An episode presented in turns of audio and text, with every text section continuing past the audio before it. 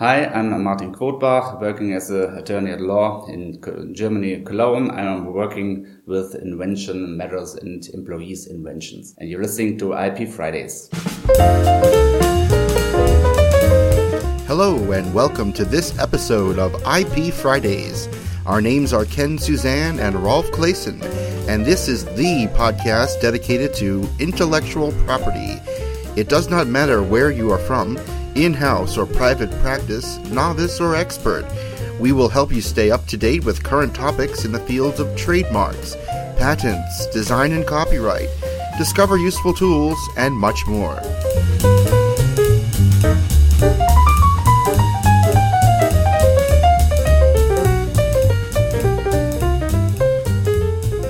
Welcome to episode 87 of IP Fridays.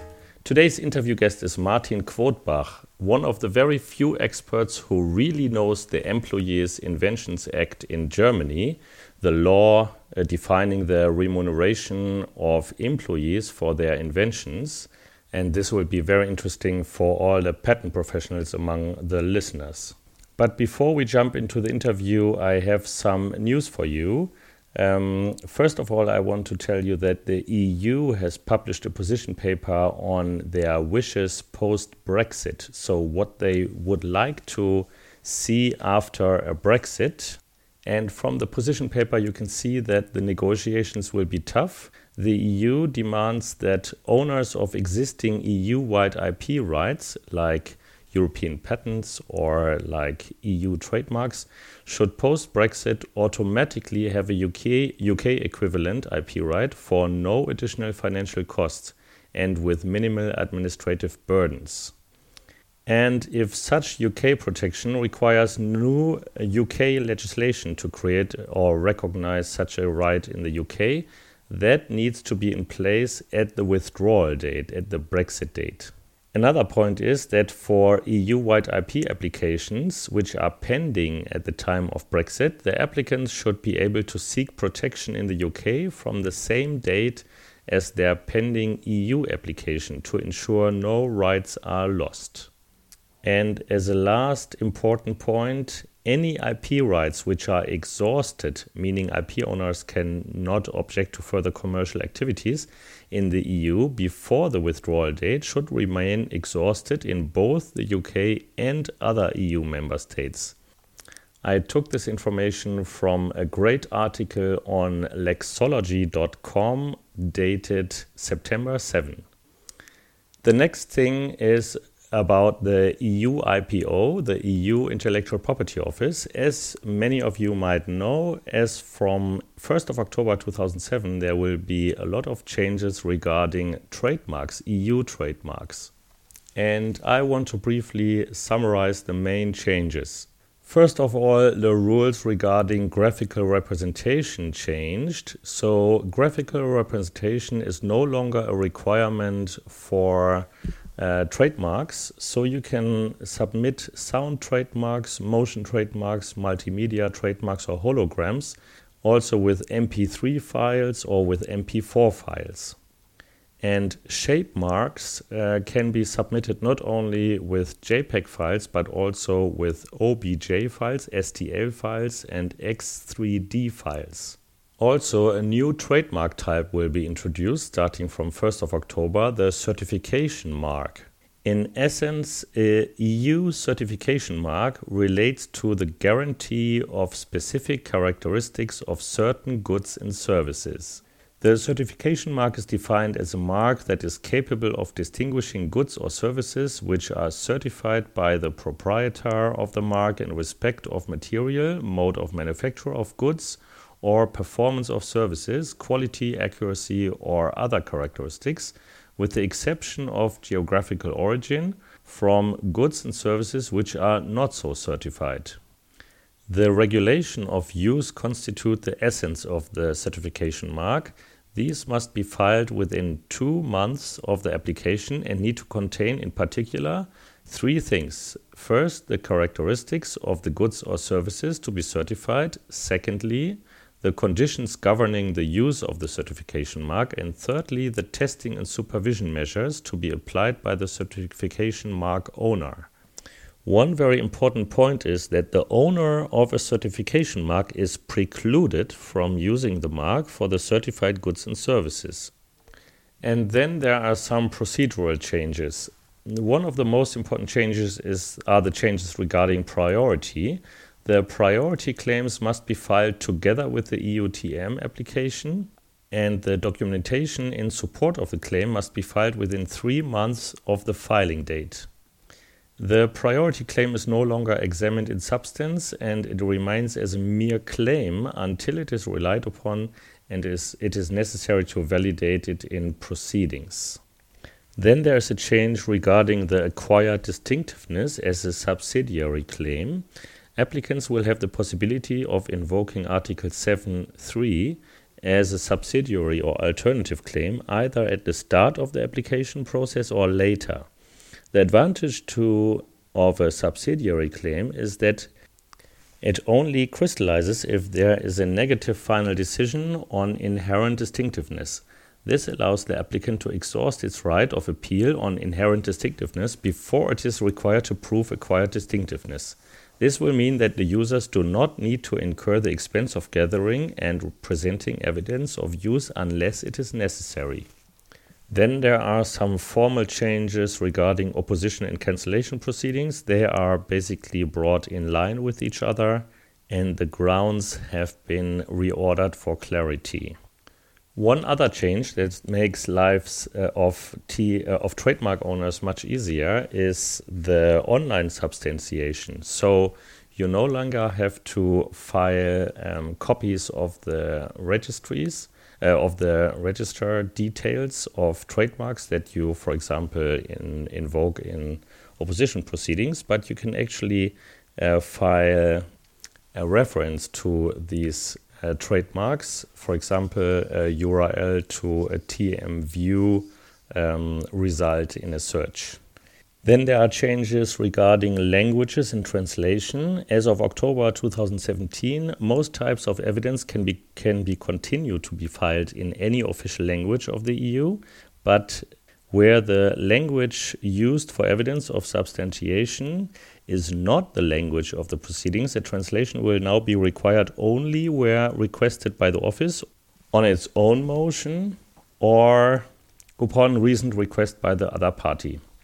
However, evidence for substantiation, for example, certificates of filing, registration, and renewal or provisions of relevant law, must still be submitted in the language of the proceedings or translated into this language within the time limit set for substantiation.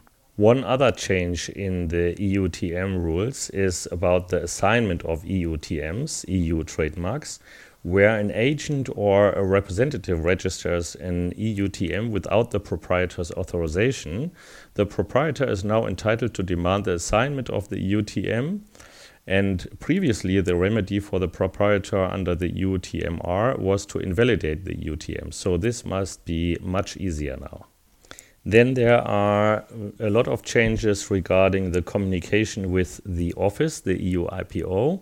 So you can no longer hand deliver um, things or deposit things in a post box at the office, but you can still use a courier to deliver any um, paper. As of 1st of October, fax is defined as an electronic means. So fax is no longer explicitly mentioned, but this, uh, it is assumed that fax is electronic means. As of 1st of January 2018, fax will no longer be accepted for filing EUTM applications or renewals. And then there are some minor changes regarding the rules for the boards of appeal and some transitional rules. So, now, let's jump into the interview with Martin Quodbach about employees' inventions in Germany. I'm very excited to be joined by Martin Quodbach today. If you don't know who Martin is, he is one of the very few experts in the field of Germany Employees Invention Act.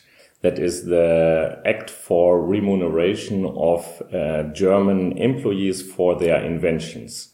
And he's also attorney at law for CBH Cornelius Bartenbach Häsemann and Partner in Cologne, my own hometown. And his office is only a, let's say, uh, not very far away from our office. So thank you for, very much for being on the show, Martin. Yes, thank you, Rolf, for your invitation. I really appreciate what you're doing. So, uh, most of our listeners are probably not familiar with the Germany's Employers Invention Act. Uh, can you briefly summarize the, the main goals and what is important, for example, for US companies? Most of our listeners are from the US, so maybe you can focus on their issues, let's say. okay. So, um, to understand the law, I think it's good to take a view back in, in the history because um, our uh, special law has a, quite long history and up to now, over uh, 70 years now. The first uh, idea was to um, create an, an, an, incentive for employees to make inventions. Um, and, and, the second motivation, and, and so very important motivation, is um, that the uh, constitutional law requires a compensation for um, the transfer of rights from the employee to the employer. So um, the constitutional law says that intellectual property is a part of the property that is um, uh, secured by the constitutional law. And um, the German Act uh, wants to balance balance the mutual rights and obligations. Uh, on the one hand, that the employee loses his rights, and on the other hand, he gets a consideration uh, in form of the um, remuneration uh, claims. Um, let me just say, uh, summarize the, main elements um, of the law. Um, the law covers um, so-called service inventions, um, and mm, this service invention uh, can either be an invention in, in a so-called um, an obligatory um, invention, meaning that the employee um, works in his field um, of contractual um, field. Um, for example, an employee who works in a research and development um, department, and he owes to seek for inventions. And the other, other, on the other hand, we have so-called experience inventions, um, that are inventions that are based on experience or activities of the um, employee. Um, and to, to give you an impression how these um, terms are handled in the practice, uh, in fact, um, there there's all there's only a very little um, invention that, that are not service invention. You always uh, find a hint to uh, to define um, at least an uh, experience invention. So in practice, free inventions are very seldom. The law, um, in principle, the law stays with the basic principle that um, the owner of the of an invention is the inventor, um, and then um, the the the law um, becomes relevant, saying that the employer can claim for service inventions. Um, and um, in principle, that requires a formal claiming um, via a textual form. Um, but we have uh, since um, October 29, we have we had a change in, in, the law that says as long as the employer does not uh, release the invention in textual form, um, the, um, the, the employer can still claim the invention. Um, before 20, uh, before uh, 2009, uh, we had several problems with this transfer of right because the the old version of the law required um, um a, written uh, de uh, declaration um, by the employer uh, saying he wants to claim the invention, and um, there was in um, in 2006 um, a decision of the uh, German Federal Court, so-called um, Haftetikett um, um, case law, meaning uh, if you translate uh, it, a sticker, a sticker case. Um, and this case law uh, says that um, the due time for claiming the rights in the four-month period has become into force by applying for patent application when uh, naming the inventor as an inventor before the patent office. Um, and in cases where both parties, so the employee and the employer, did not know about the law, um, there were the fact that the, the, the, the employee invention uh, became uh, free because uh, the employer uh, missed to claim uh, the invention in due time. And um, actually, we still have to to to um, to handle such old cases um, because every invention and patent application filed before um, October two, uh, for uh, October 2009, um, let's say uh, June mm -hmm. 2009, because of the four months period, uh, is still relevant in the future, certainly. Uh, I think we work on this cases um, at least 10 more years uh, from now. So that is the, the, the basic um, claiming and the, the transfer of the right as, as one uh, issue of the law. Um, and certainly I, I mentioned um, we have the claim for remuneration. Um, and in section 9 of the law, um, we find this claim for um, reasonable remuneration um, but the law itself does not say what is reasonable and what uh, what is not. As an as an um, second regulation, um, we have these official remuneration guidelines um, that in fact did not pass the the, the, federal uh, parliament, uh, but was only published by the um, by the Ministry of Labor already in, in 1959. So the, the, the act uh, was um, the formal act um, was from um, 1957, and these guidelines are published in 1959. And in this remuneration guidelines, we have several provisions um, ruling the, the calculation of the remuneration claim, but I think we can come to this point uh, later. Um, and um, further, the law uh, comprises some formal rights of an inventor. Um, section um, 13, uh, th uh, 13 um, rules the, the, the right or the duty of the employer to file a patent application after, after getting an invention report from an employee. And um, the employer is obliged to file it in, in, in due time uh, without any delay. Uh, meaning um, always an, an effort, uh, paying a patent attorney um, to, to draft such an application, and sometimes um, it is um, it is um, always a, a, financial financial burden um, because maybe there are some other thoughts and patent strategy to wait with such an application, but the law is quite clear in that point. The um, that the employer actually does not have the, the, the liberty to to do what he wants. Um, and we have some further formal rights and obligations saying that the employer has to um, release um, patent applications in foreign countries if we don't want to, to, to seek for patent protection in, in, in such countries. And also the employer has to release um, and transfer applications that he does not want to uphold. uphold. Um, and uh, last um, uh, part, uh, last point in the, in the law is that it's very um, strictly um, in, in favor uh, to the employee because the parties are strictly bound to the law.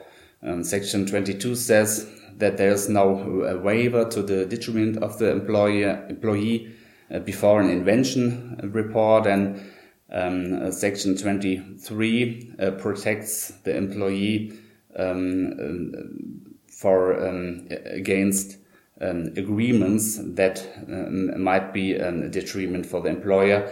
And um, uh, Section 20, 23 requires that um, agreements are have to be um, equitable. And, and, as long as, for example, there's a, a thumb rule, the the compensation claim um, is uh, less than 50% of the claim um, that's uh, covered by the law, the um, respective agreement um, is invalid. So um, uh, now we have an overview of what the law encompasses really and what the law is all about. But uh, what would be the most crucial points in practice when handling the law by an employer? So what what should an employer do to yeah uh, to uh, abide by the law basically? um, I can answer this um, question against the, the, background of our of our daily work. Um, so to say, um, about 50% um, of our cases are disputes about the um, about the reasonable remuneration.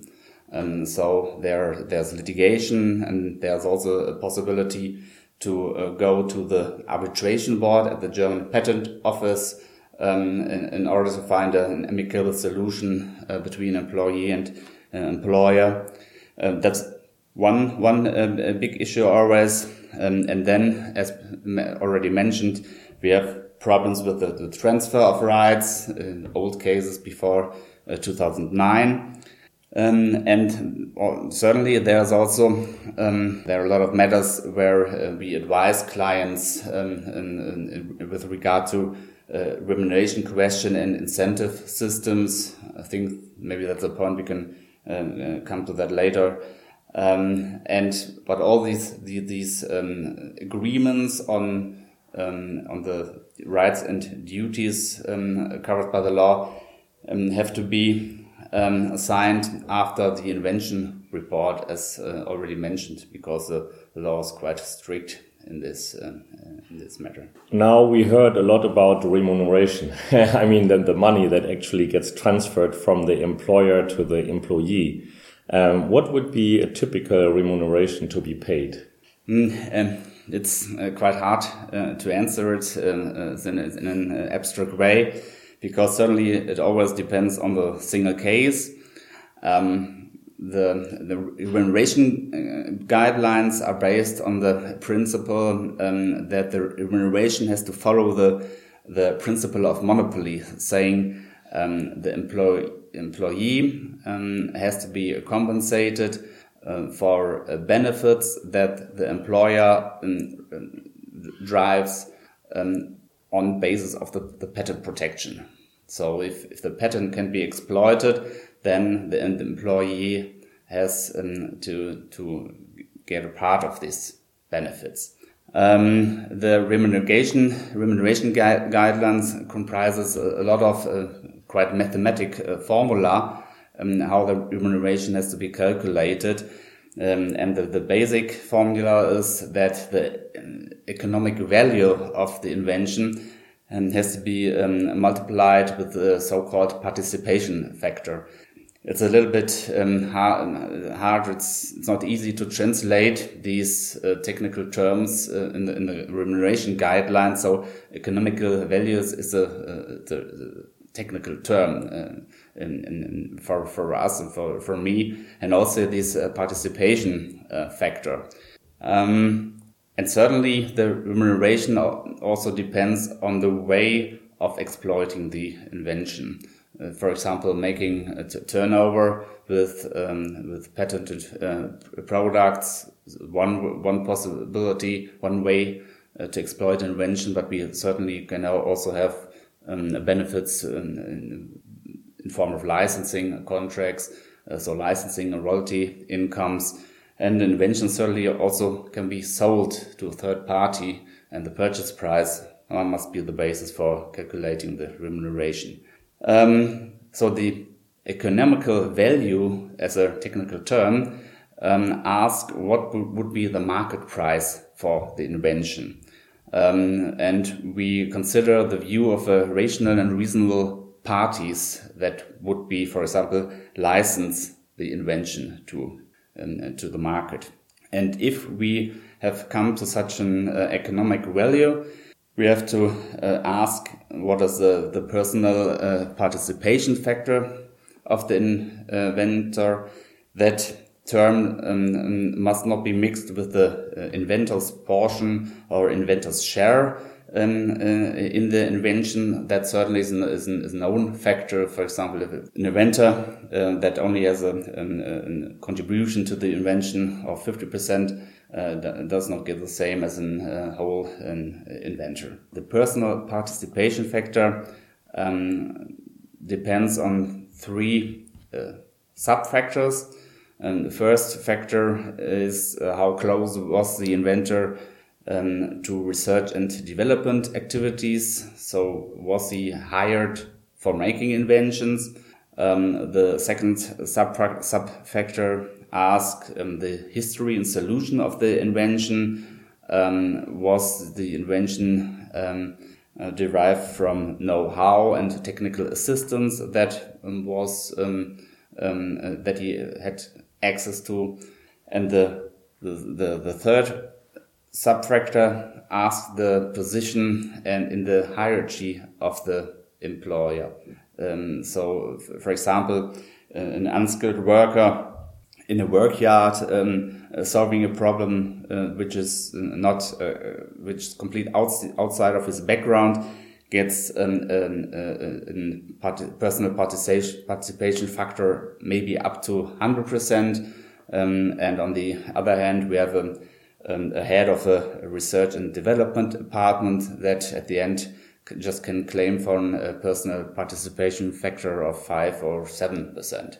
Mm -hmm. But uh, now we know how the remuneration is calculated. And you uh, quickly avoided my original question, right? so, how much money actually is uh, transferred from the employer to the employee? Um, let's say we have an example. In an example, we have uh, a product uh, has a turnover of one million euros revenue per year um, and there would be a sole inventor, just only one inventor. Uh, what what do you think? What would be a typical um, remuneration for such uh, in such a case? Okay, in in, in that case, um, the we would would base the remuneration on the um, royalty uh, consideration. So uh, the license analogy uh, analogy would be the predominant calculation method um, and then first we have to ask if the invention was already uh, subject to a, con uh, license contract. In this, in that case, this license contract sets the measure also for the calculation. If we don't have a, a concrete license contract, we ask um, uh, license contracts in the technical field and uh, what uh, royalty rates are um, are common in this field. For example, um, if we, we can assume a royalty rate for, for of uh, two uh, percent, um, and then we have to ask um, is if the the product is completely covered by the invention, or if maybe it's it's only a part of the uh, product. Uh, so we call it uh, the, the determining the correct technical reference value um, of the invention, but when we, we assume um, the, the whole part is protected, um, then we can calculate, as said, we, we take the, the 1 million uh, turnover um, and multiply it with an, an, a license uh, royalty rate of, as said, uh, 2%. Then we have the invention value, um, would mean um, 20,000 uh, euro and um, then we have the next step in the calculation, um, the personal contribution factor. Um, certainly we would need details of the, the single case, but for example, if we, um, if we consider um, a member of a, a, research and development group, so an, engineer, um, then I would assume his personal uh, contribution factor about 10% and that would lead to, to remuneration um, uh, to of, of 2,000 euro based on a turnover with 1 million euro. Ah, great example. so now we know how much money they earn. So it's uh, typically uh, not so much, um, and the employers will not go broke by paying the employees' inventions their remuneration. And I think it's a good incentive to uh, incentivize the employees to be creative and inventive. What do you think um, are the most uh, important recent developments in the case law in Germany? We are, let's say, we are we're dealing with with the law um, for 70 years now, so there are typical problems that are the same in, in, in the whole time and will keep the same, I think, because there's um, there's no there's only very little chances of uh, amendment, of the law. So uh, we expect uh, the law to to stay the same as it is uh, for uh, also the next uh, ten or twenty years. Um, but one um, one topic um, that is quite dis discussed often often discussed in the, in the last years um, is a problem that the employer is not a a, really uh, self-standing business in Germany, for example, but he is a part of an international group of companies. Um, and uh, the German law has only a very um, a restricted view, a limited view um, uh, when um, forming this regulation. And the, the law just is, is focused on an, on uh, economical advantages of the employer and only the, the, the, the company of the employer. But um, we can imagine um, if the if the employer is only part of a, a group, group, international group, um, then it may be um, not really helpful to just look at uh, the benefits of the of this concrete company uh, for example, the, the company only does research and um, uh, development services for a, parent uh, or sister company, and um, the maybe the parent company really exploits um, the invention. Then the law, the, the German law, um, is really um, at, at the end of its uh, possibilities. And for that um, reason, there are certainly attempts um, uh, uh, driven by employees to get access to this to the benefit of the whole group. Um, and we have case law um, to that uh, related to that questions saying um, there is a possibility that the remuneration claim has to be based on the um, on the benefit of the whole group if um, either the groups the group the companies of the group work in a, a division of labor um, and or if um, they form an economical entity. And um, and second question can be asked: What um, what how would reasonable parties of a license contract would react? Um, what would would be the outcome of such uh, negotiations between these uh, rational and reasonable parties? and what would be, the, for, for example, the basis for a royalty agreement. Um, and that could also um, um, form a, a, measure for our remuneration considerations. But you don't uh, mean the license between the, the, the group uh, company and let's say the holding or something and a small research and development company, but uh, apart from that, let's say uh, that was like a different problem now, or does it play into um, the, the problem with the group and the small research and development mm company? Um, we would consider the, the hypothetical uh, situation that a free inventor um, gets in contact with a employer, with, mm -hmm. a, with, a, with a German company, mm -hmm. and they would uh, negotiate a license contract um, um, comprising also um, a right to use the invention in the whole group. Uh, okay. and, and, if this ah. um, licensee um, would have um, forced the the employer mm -hmm. to uh, to pay for for all uh, companies and for the for the benefits mm -hmm. and mm-hmm. for the turnover of the whole company, then the German remuneration uh, consideration would be equal to that. So that is very employee friendly. yes.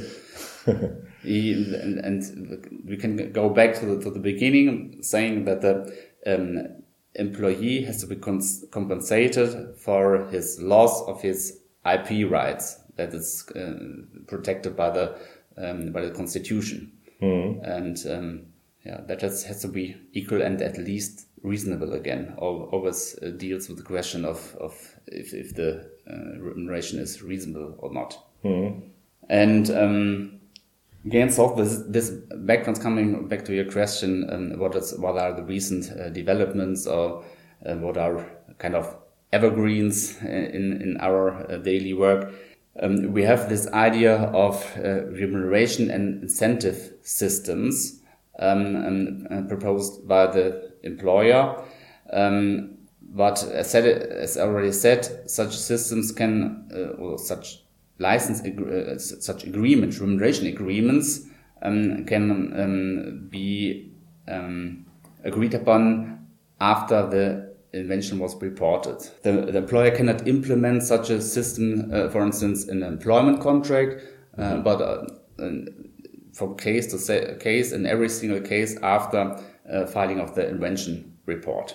And um, then we, we also advise companies in, in such uh, remuneration and incentive systems that has um, to, to fulfill the requirements of the law um, regarding, especially regarding the um, uh, section 23 of the, of the law saying that um, um, agreements are invalid if they're not equitable.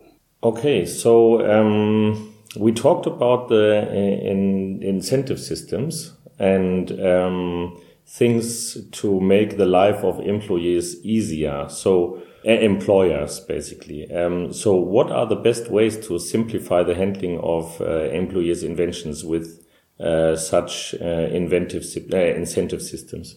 Mm -hmm. Mm, that's quite a, a, a, big range of possibilities and um, models uh, with different depths of regulations.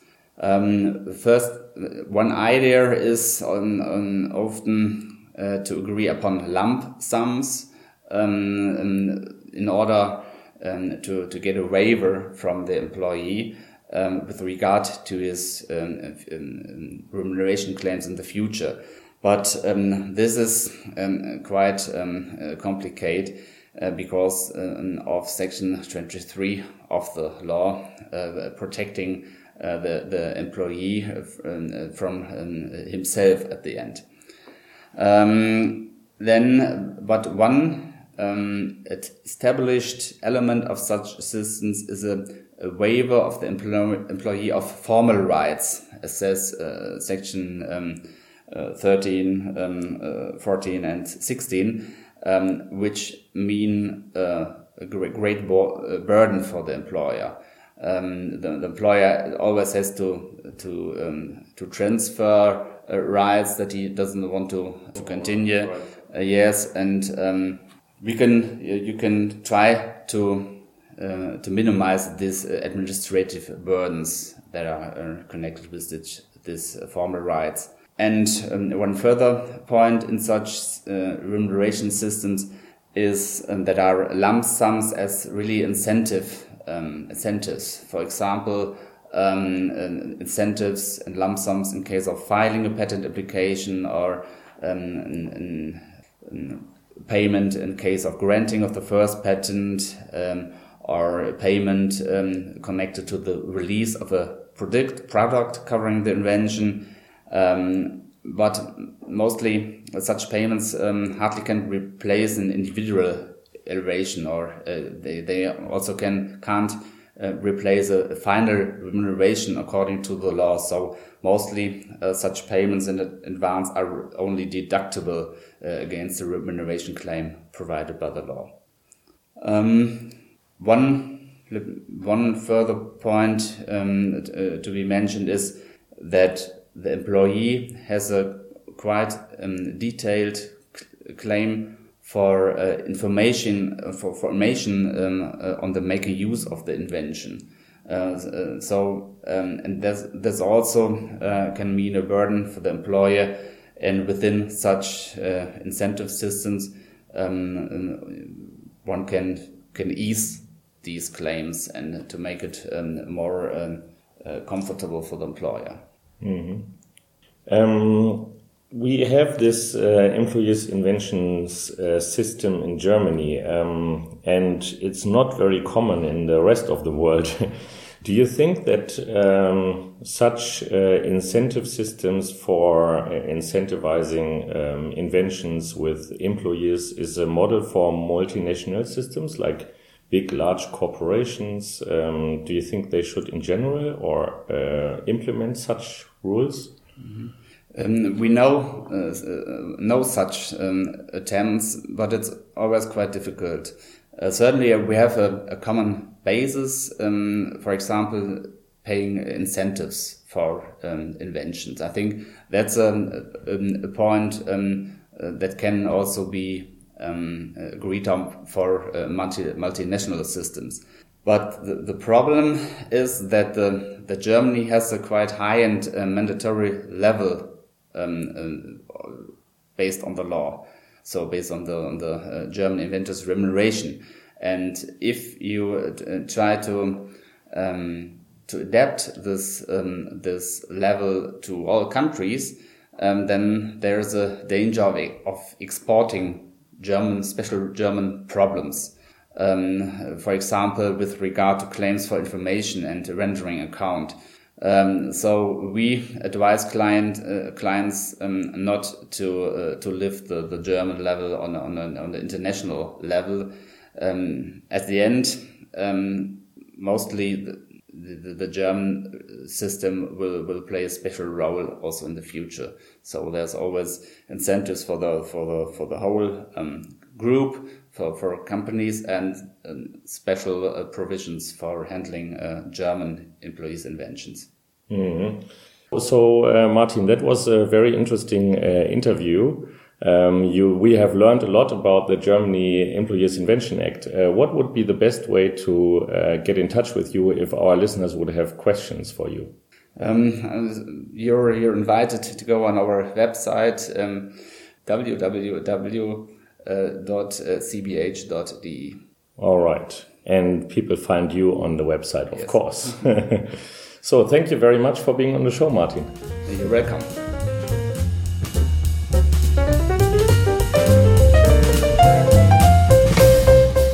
That's it for this episode. If you liked what you heard, please show us your love by visiting ipfridays.com slash love and tweet a link to this show. We would be so grateful if you would do that. It would help us out to get the word out. Also, please subscribe to our podcast at ipfridays.com or on iTunes or Stitcher.com. If you have a question or want to be featured in one of the upcoming episodes, please send us your feedback at ipfridays.com slash feedback. Also, please leave us a review on iTunes. You can go to ipfridays.com slash iTunes and it will take you right to the correct page on iTunes. If you want to get mentioned on this podcast or even have comments within the next episode, please leave us your voicemail at ipfridays.com slash voicemail. You have been listening to an episode of IP Fridays. The views expressed by the participants of this program are their own and do not represent the views of, nor are they endorsed by their respective law firms. None of the content should be considered legal advice. The IP Fridays podcast should not be construed as legal advice or legal opinion on any specific facts or circumstances. The contents of this podcast are intended for general informational purposes only, and you are urged to consult your own lawyer on any specific legal questions. As always, consult a lawyer or patent or trademark attorney. Copyright 2014, all rights reserved.